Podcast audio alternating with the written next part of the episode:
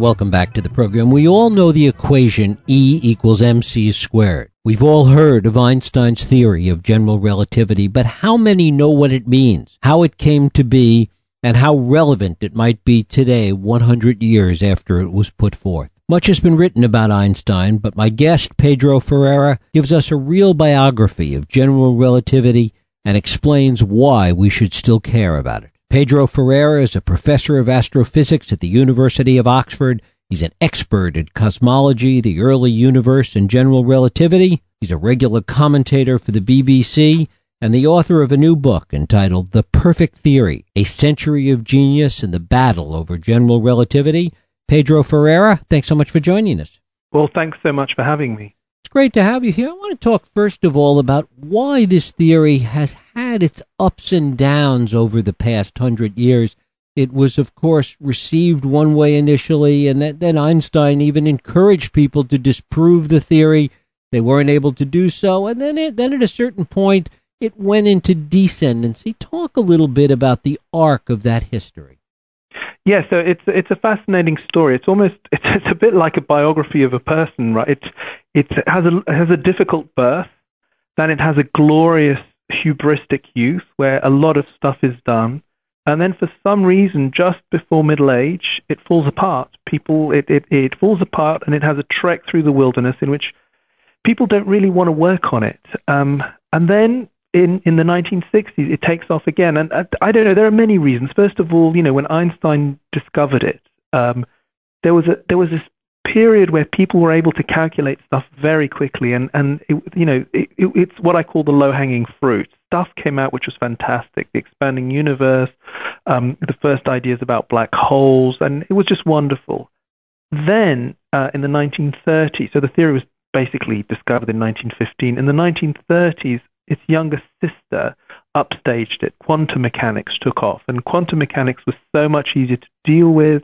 You could do experiments in the lab. You know, it led to the atom bomb. It was it it, it was more real. And Einstein's theory was quite mathematical, quite esoteric, and was was in some sense shunned. Einstein himself became more and more obsessed with his mathematical ideas and wasn't taken very seriously. And it was only in the 1950s, late 1950s, when a few charismatic characters decided to to look at it and, and, and, and resurrect it and look at it more carefully that, that it took off again. And, and that was what a, a, the Caltech physicist Kip Thorne called the golden age of general relativity, when black holes were properly understood, when the expanding universe, when the, the relic radiation from the Big Bang was was measured. I mean, it was it was really a fantastic time. Talk a little bit about the math because as you talk about it, when Einstein first began considering this, it was in the context of these thought experiments in ways that were in some ways easier to understand, easier to comprehend,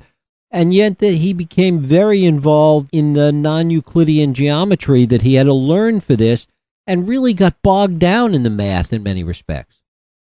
Well, exactly. So, so the thing about Einstein was that he he he did he was very good at thinking, and he was very good at thinking things through, and and and thinking a lot and in a very focused way about specific problems. And he would get away by doing these thought experiments and figuring out how things worked. And then he knew math. You know, he was a good math student, and he would use just enough math to to to explain his ideas. He was suspicious about mathematics. And for example, with regards to special relativity, he thought that when the mathemat- mathematicians took it over, that they ruined it. But he comes to a point, so he starts in 1907 to try and think about general relativity, and, and he comes to a point that he realizes that he can't progress any further, and so he goes to a mathematician friend of his and says, Look, I'm stuck. I don't know what to do with it. His friend, a guy called Marcel Grossmann, hands him a book and a paper and says, Look, I think this is the language that, that you need to use. And it is, as you said, the language of non Euclidean geometry. It's the, the geometry that you would apply to any surface, not just to the flat surfaces that we're used to in high school. I say in my book that it's a bit like Einstein had to, a bit like learning Sanskrit and writing a novel from scratch. That Einstein had to learn this math and then start to rethink everything in terms of this new mathematics. And that was the thing that did it. Once he once he had the right mathematics, he could set up his theory. Except that after he set up the theory, it seems that he became overtaken by the math and never really was as effective in trying to explain it outside of the mathematical equation? Well, so here's the bizarre thing. As you say, you know, from then on, he was completely enamored with the mathematical beauty, and that was the driver for what he did for the next 30 years. And many would argue that what he did for the next 30 years was completely irrelevant. But what was also fascinating is, you know, he comes up with general relativity, which is a mathematical theory, and you have a set of equations, and you can make predictions, and you make predictions. And then, if it's the theory of the universe or the theory of the world, you should embrace these predictions. Whenever a prediction would be made with his theory that he didn't like, he would say that it would be just a mathematical artifact, that it wasn't real physics, that the theory was being pushed beyond its validity. So he lived in this kind of schizophrenic superposition in which he believed in his intua- in, in, intuition on the one hand, which made him reject the right things, but then believed in mathematical purity in the in, in, in other situations and made him think about the wrong things. It was it was a very interesting uh, dichotomy. I want to go back to general relativity and really what it was. It was in effect combining two previous theories that had seemed incompatible with each other. Exactly. So basically, by the time Einstein had come up with special relativity, special relativity had, had done this amazing thing, which was combine the, what we understood about light with what we understood about the rest of physics, mechanics in some sense. And one of the things to come out of that was that there was a, in some sense, a finite speed, the finite speed of light. Now, uh, and it's the speed. There's a fine. It's the speed. There's nothing faster than the speed of light. Now, um, when you look at um, gravity, the way that people had thought of gravity for uh, you know many de- many centuries was that it was an action at a distance, that the effect of gravity could propagate instantaneously, and that just doesn't fit. That it just doesn't work. So Einstein had to bring together what's known as Newtonian gravity, the law of gravity that Newton had uh, had uh, come up with, with his modern understanding of light and mechanics, and, and that was this great synthesis is what led to general relativity. And even Einstein, once he got general relativity figured out, felt that it was part of something larger that, that really never came together. Exactly. He spent he spent decades. You know, once he'd done this incredible, in some sense, unification, he wanted to unify even more. He wanted to unify everything, and so he wanted to come up with the meta theory that brought absolutely everything together in, in one simple way of looking at it. Unfortunately, the ways that he came up with weren't very simple. And what happened since then in terms of trying to use general relativity as this basis for trying to unify more and how it runs headlong into some of the realities of quantum mechanics? Well, it's one of the big problems. One of the big problems is this, you know, wonderful theory of, of, of gravity, which is Einstein's theory of general relativity, simply doesn't combine well with, with quantum physics. It, it, there are these inconsistencies, and people have tried in various ways using something called string theory and other theories, loop quantum gravity, and they all have problems. And and more interestingly, sociolo- sociologically, they're all at loggerheads with each other. Um, there's a very clear idea that something has to change dramatically in our understanding of either gravity or general relativity and quantum physics for things to work. Talk about the relevance then of general relativity today. Well, I you know I can't resist mentioning um, what's just happened. Uh, you're probably aware of the announcement on on on, on Monday, in which a group at Harvard announced that they'd discovered gravitational waves um, from the from the Big Bang. Okay, so there, there, are a number of things about this. First of all, Einstein predicted the existence of gravitational waves, which are basically ripples in space-time. You know, almost 100 years ago. This is the first time that we are seeing them, and I would say directly. The other thing is these are gravitational waves from the very early universe, which means that the universe was very different at early times. Again, that comes out of general relativity. It's general relativity that led us to understand that the universe was expanding, was much hotter in the past. But all of this, all of this, I mean, this is a great thing that just happened a few days ago. All of this comes out of general relativity. This idea of the expanding universe, this was something that Einstein at first didn't really want to believe. Very true, very true. I mean, there's a classic story. There was a one of the people who got his equations, solved them, and discovered that the universe was expanding. Came to him and told him about it and showed him the math, and he said, "Your maths is correct, but your physics is abominable." It's it's exactly one of those cases where Einstein didn't want to believe the mathematical predictions from his own theory, which is very strange. And he missed a trick because, you know, a few years later, so this happened in 1927, a few years later, evidence for the expanding universe was found, and Einstein had to recant and embrace the expanding universe. And talk a little bit about having to embrace that. And, and it does seem that Einstein got crankier as the years went on. It is true. It is. It is true. I mean, he he made so many wrong calls. Another fascinating one is he. So in 1915, a, a, a, a German astronomer uh, was fighting on the Eastern Front receives the first paper of Einstein's theory of general relativity and solves it and comes up with a solution, which is basically the solution of what ha- happens around a, a, a heavy spherical object.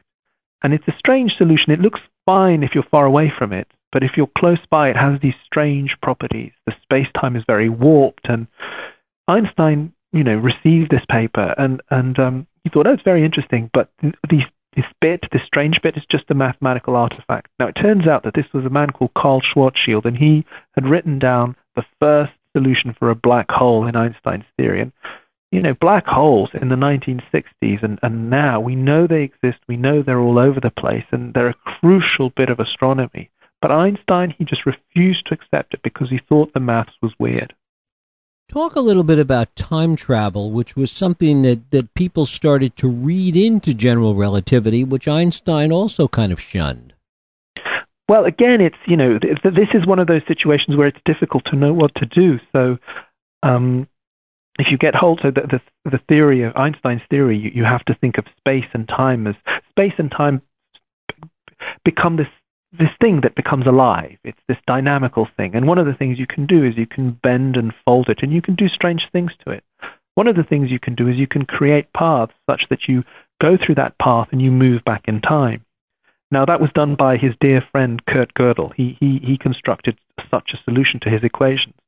But then you can ask yourself, well, you know, if Einstein's theory predicts that there can be space times with these, these known as closed time like curves, and that you can go back in time, is that a problem with the theory?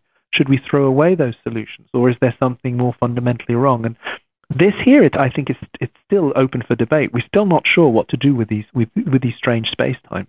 If Einstein had not re- essentially turned on his own theory, do you have a sense that he might have been able to do more in terms of expanding the parameters of general relativity?